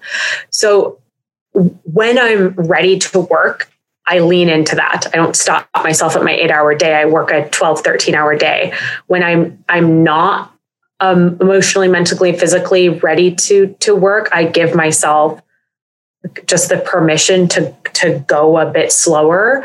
Uh, so I say no a lot, and for anybody that's ever reached out to me for like a coffee connect, they'll they'll find that familiar. Where I'm like, sorry, like my next availability for a coffee connect is in nine weeks, um, because I only put two on my calendar every week to make sure I'm not like over allocating time to that particular thing. Um, and I ask people for agendas before I get on calls with them. So I, I know that there's going to be a mutual value. And if they don't want to send me an agenda, then I don't want to put it in my calendar. So I, I'm hugely protective of my time. I say a no a lot, um, which was a, a learned and taught skill. And I really just try to to like listen to my body and listen to my mind and and lean in when um, I'm I'm feeling jazzed, but also give myself some like grace to take it slow when I'm not. Yeah. So one thing I've done a better job of usually saying no to people, right? And that's so important. Another thing I do too, uh, I, I instead like doing an hour meeting, all my meetings are 15 minutes, right? And then Same. after that, do some follow up, right? Um, like, that's such a good. How, Oh, go on. Talk about how you talk about how you learned how to say no. I think that's a learn learn oh process. Oh Everyone wants to please people. We want to say yes. This might be the opportunity I need coming up. You never know who they yeah. know. Blasey, blasey. How do you like start yourself to start saying no? I'm still learning it. One thing that I will mention, um, because I, I did a TikTok about this and the amount of people that were like, what this function exists, is that in Outlook, you have a setting where your meetings will end five minutes um, early if they're 30 minute meetings or 10 minutes early if they're 50 minute meetings. So for everybody out there looking for like an actionable, I can do this today to have better time management, go change that setting on your Outlook calendar. Uh, so that's a really great tip, Jason. Um, so I, I feel like I'm still learning how to say no, right? Like there are still times where I say yes, and immediately afterwards I think, well, really, really should not have committed to that. Uh, so I do a couple of things. One is that I I take a tremendous amount of pride in doing what I say I'm going to do and delivering and showing up. So I, I try to keep that in mind when I say yes. And only say yes to things that I, I feel like I can fully show up for and fully commit to. So I think just like putting it back on me, like, are you saying yes just to make yourself feel better? Or are you saying yes because you really feel like it's the right thing for the person that's asking you? And I would say the other thing is I, I've just tried to be a lot more transparent. Like, sorry, that's not something I'm making time for right now sorry, like that doesn't align with my key result area that I'm focused on right now. And, and being like, it's, it's not you. Like, I don't, it's not that I don't want to talk to you, just having a conversation with you right now or working on this project with you right now is not 100% aligned with like my personal and professional deliverables. So it's going to be a no. So let's like, if you're an HR person, you got to do HR training, like HR certifications. You're a software developer, you got to get, you know, learn skills over and over again. Is there some kind of training salespeople ever do? Like, there's some kind of, you know, kind of a, like accounting degree for salespeople or anything like that? Or is it like, just got to like learn it? no certification at all, um, which is such a travesty. Because I mean, like, if if you're in HR, if you're in tax, if you're in legal, like all of these professions have their their CPEs, their their you know professional credits that, that you have to have and have to maintain. Um, Uh, you know, it's it sort of harkens back to one of your earlier questions, Jason, about why are there no institutions offering degrees in sales? And it's because people don't take sales seriously. They view sales as a job. They don't view sales as a profession. And people are so quick to to talk smack about salespeople and put down salespeople and share their horror story with a salesperson they interacted with 27 years ago. Um, but you know, very very few people are like asking how can we make sales better? How you know how can i interact with you in a different way that would you know would would help you? So there are a lot of certifications out there. And i think frankly more salespeople need to take it upon themselves to get certified even though it's not required i've done some great certifications on Coursera, on edX. HubSpot has a whole HubSpot Academy that is free to use, and they have incredible trainings. I've done like Udemy, Alison, uh, I've done a I've done a ton of them, um, and a lot of them are free. Some of them will offer you a chance to buy a certification if you're looking to like build your resume and credentials for 49 bucks. So you know, pretty like low point of entry. Um, so no, unfortunately, credits aren't required, but there are a lot of opportunities for salespeople to still become accredited, and not that many salespeople take the the sort of ownership of of doing that. Um, and I, you know, I think it goes back to viewing sales as their job, not their profession, and saying, "Hey, what are you in?" And they say finance, not I sell for a finance company. Well, Leslie, this next question I'm going to ask you, I think you're going to answer yes. Do you consider yourself a content creator? No, no, I'm just kidding. Yes, definitely. yeah, definitely. I have been a massive advocate of, of social, like since it was called, like before it was called social selling. Um, and that has evolved into content creation and into content marketing. And I don't do content marketing for my full time job, but certainly content marketing uh, like to the content marketers out there, I will say like rudimentary content marketing um, for my professional brand and certainly for for my business. Um, but it's it's the future of sales. Like organizations and individuals need to get hit to social selling and, and creating uh, content that shares something you know, inspiring or educational or entertaining with their their audience. And your two big platforms, your two big platforms on LinkedIn and TikTok, correct? Yep, exactly. I think everyone will know why you're on LinkedIn. Explain what drew you to TikTok. Cause like I'm on TikTok too. And don't be wrong, there's like trash on there, but there's so much good content there. Like there's you, one guy I follow, he's like maybe 80 years old. He's a psychiatrist. He has like psychiatry tips and like um does a little salsa dance that is a tip in like English and Spanish. I mean, there's so many such many good stuff. And I think like any other social media platform, you got to you know, know, get through the trash, so to speak, right? Mm-hmm. What what drew you to TikTok? So what drew me to TikTok is what I was seeing on my LinkedIn news feed. The types of posts that inspired that series of like dramatic readings of LinkedIn posts. And it was a lot of advice from this from people that all looked the same and all sounded the same. And i thought maybe this isn't the best platform for my my message. Like why why am i spending so much time and energy trying to to break through the monotony of these messages when clearly that's what the folks on this platform want? That's what they're celebrating. That's what they're responding to. And when i think more deeply about what i want my legacy to be and it, it is that legacy of of making sales into a more inclusive inclusive more respected profession. I need to be communicating not with like my peers other 30 somethings or, or folks that have been in sales for even longer. I need to communicate with a younger audience. So i i you know i looked at the doing Facebook and Instagram and all the other platforms. And TikTok really felt like the right place to me with their primary base 65% of their users being between 18 and, and 24.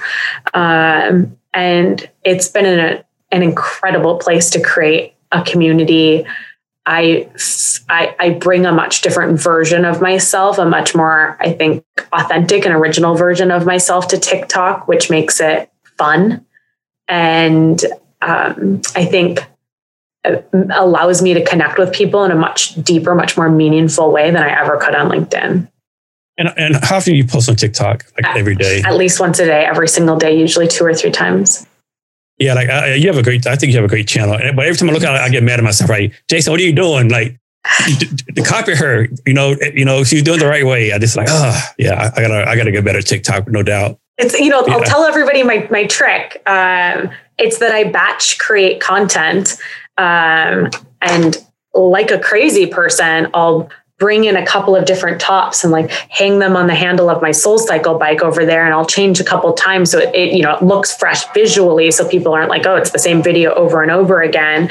But on those days where I wake up and I am just emotionally full and energetic I will sit down and I will I will batch create 3 or 4 hours of content in one day and then I'll be able to use that for for two or three weeks. So that's what allows me to post so frequently without so getting burned that's out. The organization skills come into play, right?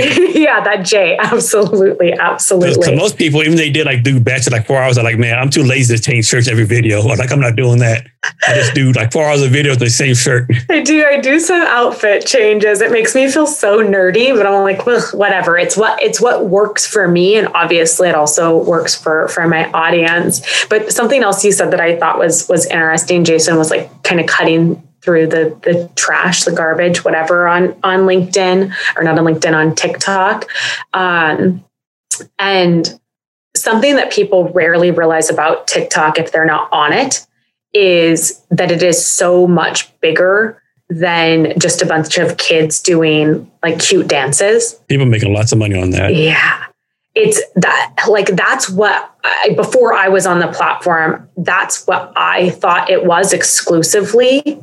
And the, the TikTok algorithm is so smart, scary smart. That's a whole nother topic. Um, and you can quickly teach it what type of content you want. So now I'm getting a ton of, of professional content. So people talking about HR and recruitment and psychology and corporate life and and sales unfortunately not that many b2b salespeople come join me um, and, and marketing and social selling and, and all of that and then like a huge dose of videos of raccoons goats and dogs because i just I love those um, but there's there's a community on tiktok for every single one of your listeners every single person listening right now ha- can find their own community on, on tiktok and if you're thinking about joining jason and i um, do it. Like take that action, do it today, start creating content. It doesn't have to be perfect, just like cold calling, right? Like it doesn't have to be perfect.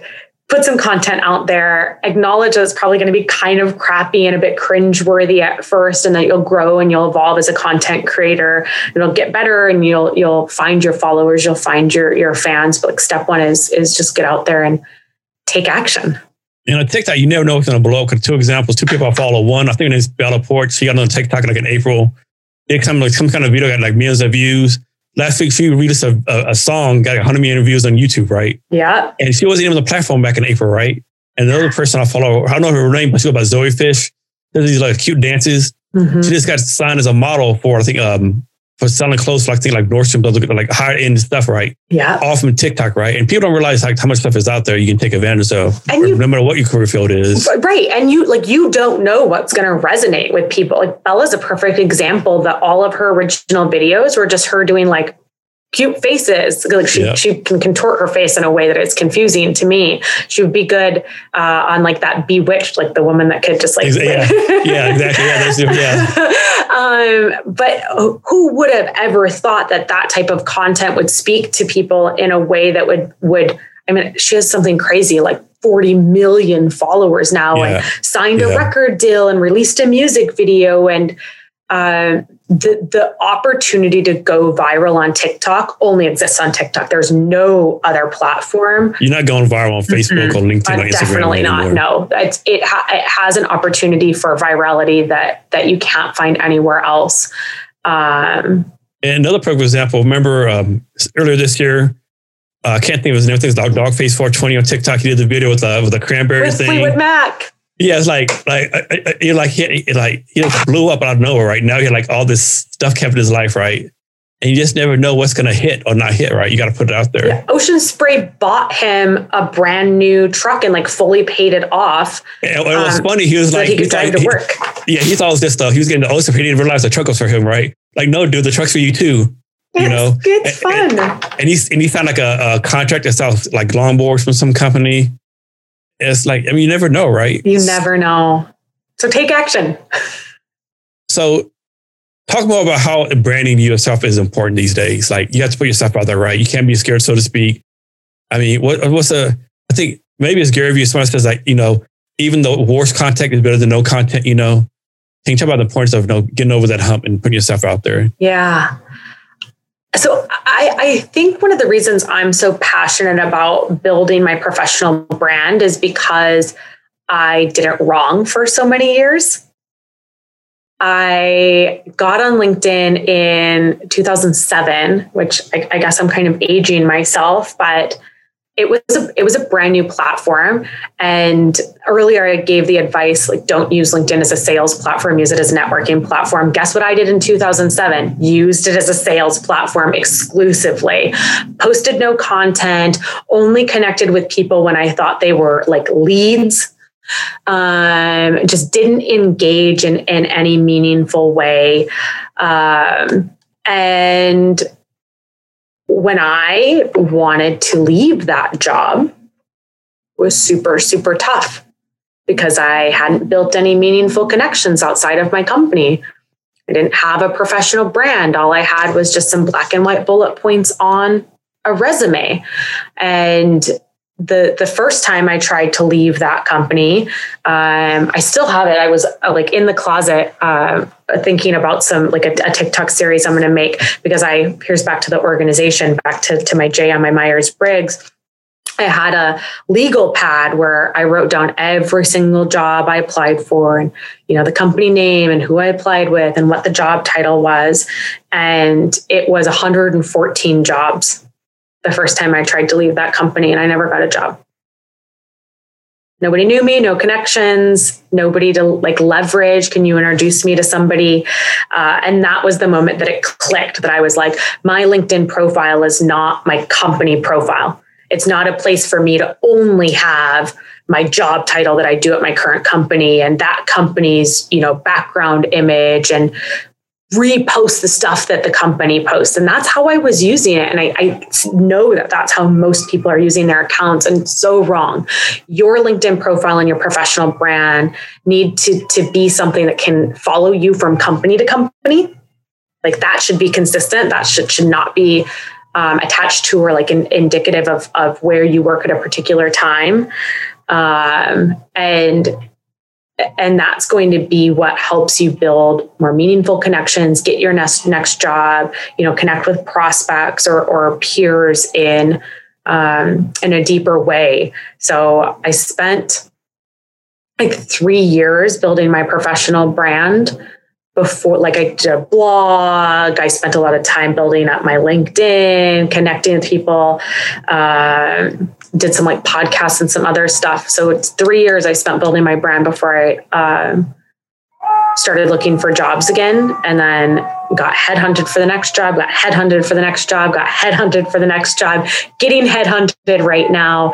So, you know, get get out there and build your personal brand because that's like that is this yours and you need to be able to to leverage it um, throughout your entire career, regardless of what company you're at. Leslie, do you do anything on Clubhouse? No, I tried Clubhouse multiple times, Jason, and I repeatedly hated it and had bad experiences.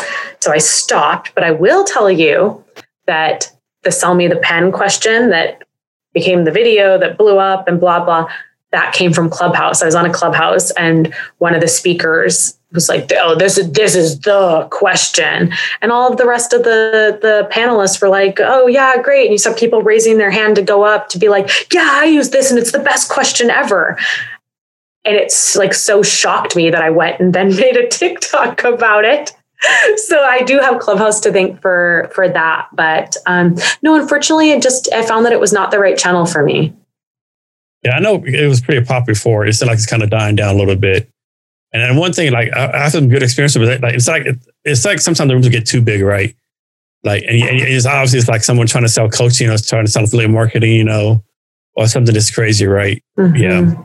I haven't, I haven't figured out Clubhouse. The one thing I'm trying to do, I'm gonna try to start like a Clubhouse, like Clubhouse Club for my podcast. Like, like people like start rooms in there, like like you start a room in there, like doing sales stuff, I don't know yet. It's, it's, but then again, like you know, do you really need another time suck, so to speak? You know? Yeah, I think that that was it for me. That I knew I didn't want to start hosting my own rooms because I I decided what my channels were, and that's what I have time for is TikTok and LinkedIn. I do not have time to build another channel, and I would sit in on other people's rooms, and I found that there was a lot of bullying going on in like I said in a lot of like startup rooms and sales rooms and there was a lot especially in the startup rooms a lot of bullying going on which is that's a no for me.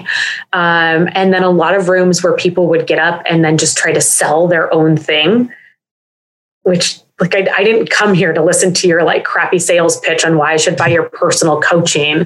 Um, Definitely a lot of that going on. yeah, which is just a no for me. And then I would say the other third of the rooms were exceptional and and great and great conversations. Yeah. But like I, I, just don't have time for something when thirty oh, percent. Like, man, this person. Or you're like, man, this person's been talking for twenty five thousand minutes. Will the moderator please cut them off? Like, come yes. on now. yes, it's so true. It's so true. So, can you talk in more detail about Sales Team Builder LLC? Yeah, so it's my company. I started a company, uh, which is super exciting. I started um, Sales Team Builder back in 2018 as part of my journey of figuring out sort of what I wanted my brand to be and, and what I wanted to do next. Uh, it's evolved since I, I started it into really focusing on the creation of like custom collateral and custom playbooks for small sales teams. I think we kind of focus on similar size companies like that, you know, 50 person, 49 person or, or um, smaller. For me, sales team, I guess for, for um, you, that's kind of your, your niche for company, but it's supporting those small sales teams that need to develop more robust processes, but want to do it in a way where it's not like, here's your script, go to phone, read script, uh, so um, teams that want to empower their reps to to figure out what works best for them, but still keep it in the, those kind of best class, um, best in class parameters. So it's it's been incredible, and uh, uh, you know I, get really good feedback, so I know that the sales playbooks that I'm delivering are good, but I also benefited from it so much myself because it becomes this thought exercise where I'm thinking through how do these like sales fundamentals shift or how do these conversations shift when i'm building a sales playbook for a saas company versus a, a, digital marketing agency versus the last one i delivered was for a fertilizer company. So it's it's also this i think really amazing exercise in challenging myself to to to see which of those sales fundamentals are transferable versus which really need to, to be much more unique to that product or, or that vertical or ICP, whatever it is. Um, so it's great. It's really fun work. It's really challenging work. It is the work I do on Saturdays. So what, what's your vision of the company? Is your vision like become the number one sales training company in the United States? No, it is not. It is not. I I don't know. I, I think I'm still on that journey. I I really toyed um, at the beginning of 2020, like before the pandemic started, with making sales team builder my full time gig. And I realized that I just didn't want to. It's I, like I like having it as a side business. I like the privilege of being able to be hugely selective in who I work with because I I, I get to take clients. I don't have to take clients to pay my bills. And I like being a part of a company. I, I like I like having colleagues and teamwork and all, you know, enter whatever buzzwords you, you want.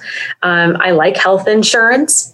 which, which is important. oh man, that's good. good so I, I realized that it wasn't what I wanted to do next. I do want to stay in that that kind of like corporate um, environment for for a while longer. Um, but ultimately, I would like to be known as like the preeminent stop to get a custom sales playbook created for your small and growing sales team. What would have to happen, or like how many sales you have to get, or what metrics you have to, would you have to meet? We just say, okay, I, I have no choice but to stop corporate and go in this full time. Like I have to go all in now. What would have to happen? wow. Like, okay, I, I, I can't ignore this anymore. These numbers are too crazy.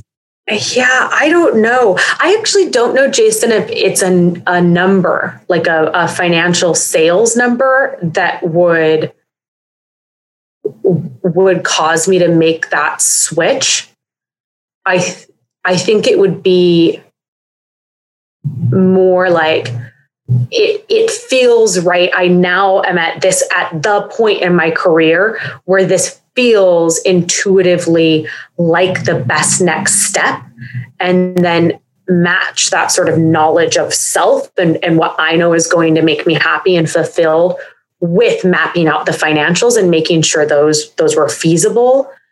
But I, I feel like uh, it will be right when I'm at the point of career, my career where I know that that's the that's the thing that I want to do next. That I'm going to wake up every single morning jazzed to do full time.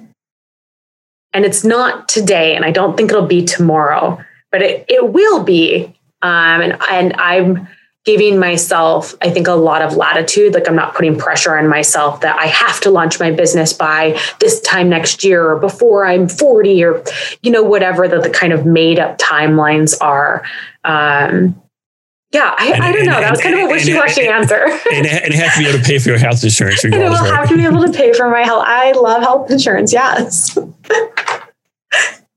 so, um, Leslie, what's what do you focus on right now? Like in life in general? Yeah, in general, yeah. What am I focusing on? So I'm writing a book. Why am I not surprised? Just like add one more thing to my list.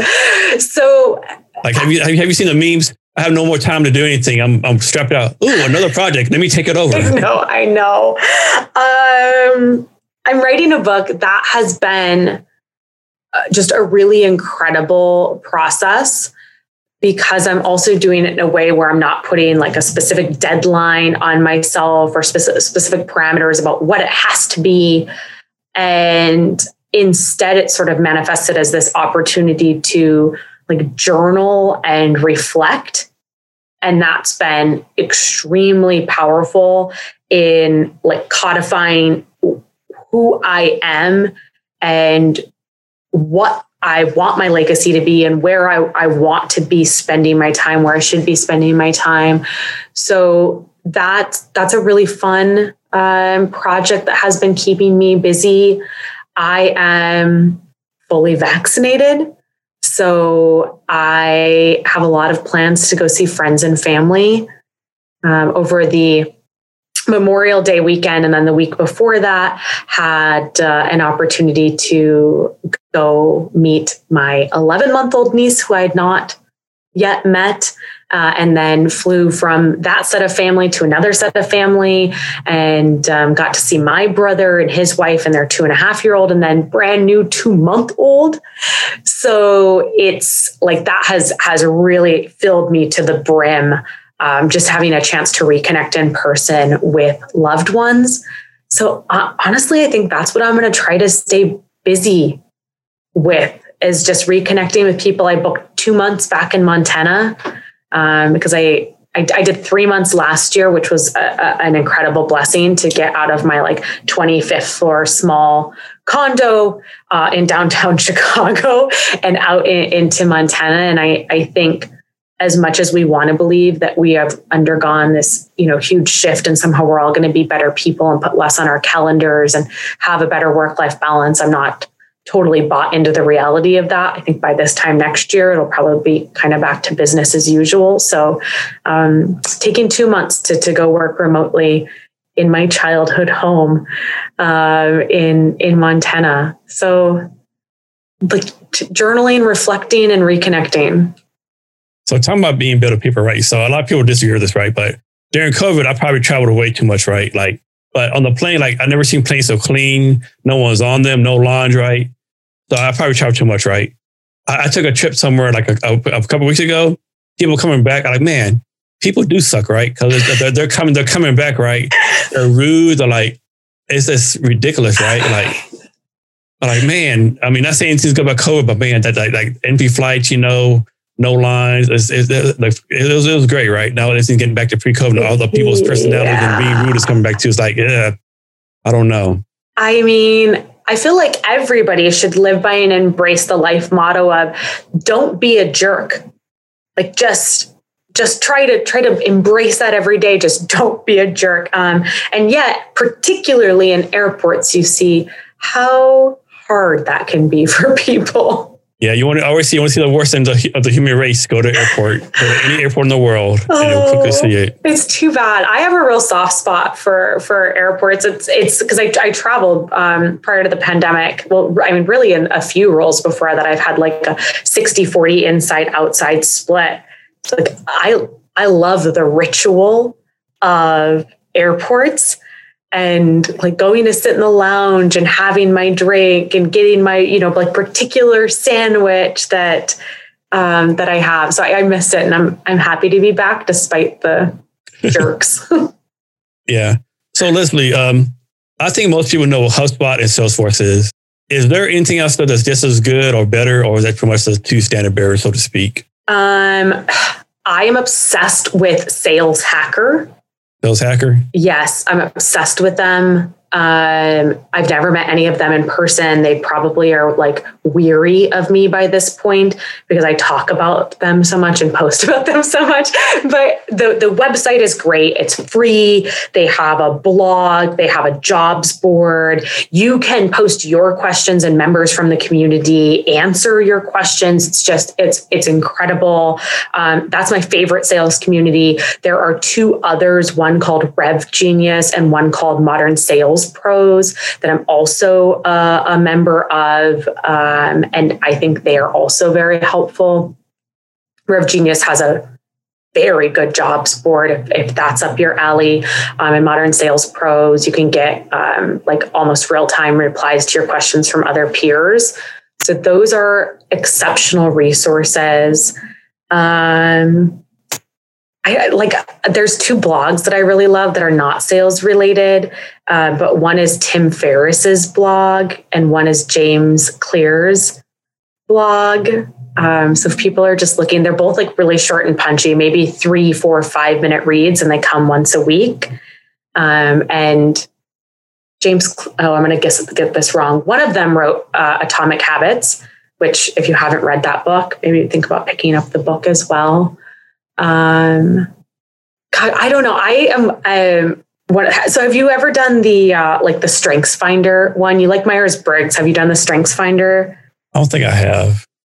Eh, I I, I, have some some disagreements with it, but I always think those types of personality uh, tests are, are pretty interesting. And one of my, you get five of your top strengths. You're supposed to lean into those. And one of mine, my number two actually is input. Um, and I'm such an input person. I love collecting information from tons of different sources. I love learning about tons of different topics. I love interacting with tons of different types of people. Like I'm a, I'm a big input. I'm constantly collecting information. So I'm all over the place from like a sales blog to like a Tim Ferriss, James Clear. There's a, a, a newsletter I love called CB Insights. But it's just about like startups and trends. I'm all over the place, Jason. That, that's a good. Idea. That's a good variety. You, you talking about Crunch, the Crunchbase one? Um, oh, I like. Yeah, I like. I use Crunchbase a lot. I don't get their newsletter, but I do look up companies a lot on Crunchbase. Um, I would say CB Insights is the closest to that, and they reference Crunchbase data a lot because Crunchbase all obviously follows like the funding journey a lot yeah. more closely. Um, how? What's your favorite newsletter? Oh man, I mean, like, of course, I listen to a lot of podcasts. Um, and I'm, I'm kind of eclectic too, right? I just, I just like whatever hits me, that hits my boat that day, right? Maybe yeah. it's like science. I've been a real big like psychedelics lately for some reason in astronomy. I think Joe Rogan is like a, like great guest. Tim Ferriss is a great guest. Another guy I follow, the name is Lex Fridman. He's like a AI scientist out of mm. Austin. He has some great guests. I'll send it to you. But yeah, just of course, another thing, like, you know, this is another time suck, right? Yeah. Yeah, it's tough. I'm I'm a podcast person too, but I I tend to listen to uh, like a stuff you should know or Radio Lab or there's like every little thing and Flash Forward are my two favorite right now. And every little thing is like little tidbits of information. Flash Forward is a futurist podcast. I also um, like every single morning look at what's on Blinkist and sometimes I'll do a like you know it's a 15 minute they read the highlights of a book to you while I'm brushing my teeth and probably not putting on makeup but at least washing my face. Um, so I yeah I'm I'm with you. I'm like all over the place in terms of the the mediums it, of where I collect information. I'm all over the place in terms of the types of information that I, I like to collect and find interesting on a day-to-day basis. Yeah there's so much great stuff out there. You just got you just got to find mm-hmm. it sometimes there's too much great stuff out there, right? Because like, yeah, you know, the way you can you can consume it all. Yep. Yep. And I love to read books. So sometimes I'm like, no podcast, no TV, no, you know, no Blinkist, no anything. I just need to sit here with my physical paper book that smells like an, you know, old library and just be in that moment. Leslie, understand you have something for our listeners today. Yeah. So I went ahead. We were talking earlier about the Unleash um, Your Potential Playbook. And I went ahead and took a bunch of stuff um, like out from being gate kept. So there's, you can access it without paying for the playbook. You can access it without even giving me your, your email address. Um, so some of the the big ones that I think folks would find useful um, as I took like getting hired faster on LinkedIn um, out from behind the gatekeep wall. I took um, building your professional brand on LinkedIn uh, in an hour off. There's a quick start guide to content creation that I took out from behind the password wall. Um, so take take advantage. I'm gonna I'm gonna keep it out from behind the password wall for at least another I would say week or two. So go you know take advantage. So, uh, Leslie, can you share your social media links so people can reach out to you? Yeah. both yourself and your company? Yeah. I won't make you pronounce Sales Tips Tok again, which you know, it looked really good on paper until people started pronouncing it. And I was like, oh my word, Leslie, way to just give them a tongue tongue twister. But sales tips Tok on TikTok. Uh, you can find me on LinkedIn at Leslie Venetz. Um, and make sure that you mention that that you heard me on on you know Jason's live. Um, and I'll accept and we can be connected. And those are my yeah, my two primary channels. And of course the playbook. And our listeners, we'll have the link to our gifts and our social media on the show notes. Find the show notes at www.cavnesshrblog.com. And be sure to share this episode with your friends and subscribe to the Jason Cavness Experience. So, Leslie, we'll come to the end of our talk. It is a great time with you. Can you give us any wisdom or advice on anything you want to talk about? This was a good talk. You hit me with some hard questions. I feel like usually I'm on, uh, you know, chatting with with uh, salespeople, and their their questions, no offense, are kind of predictable, and and yours were not today. So thanks for keeping me on my toes. Um, takeaways. I would say one is that take action piece like the the just create that momentum. If you if you're thinking about doing something if you want to do something take that first step. And i promise that will help carry you forward. I would say for my salespeople out there that lead with emotions, follow with the logic, follow with the data piece is a small change that you can make in the way you talk and the way you communicate value that will yield huge results for you. I think an always reminder is don't don't be too quick to buy into some of those narratives around entrepreneurship at all cost and and like toxic hustle culture. Um, give yourself some grace to figure it out and um, certainly make sure that it is right for you. Like emotionally mentally financially before taking some of those big steps but then when you're ready circle back to take action so maybe those are, are kind of three tidbits I'd, I'd leave us with Leslie, thank you for your time today. Really appreciate it. Thank you, Jason. And to our listeners, thank you for your time as well. Remember to be great every day. Thank you for listening to this episode of the Jason Cavness Experience. Be sure to connect with us across social media at Cavness HR. Thank you, and remember to be great every day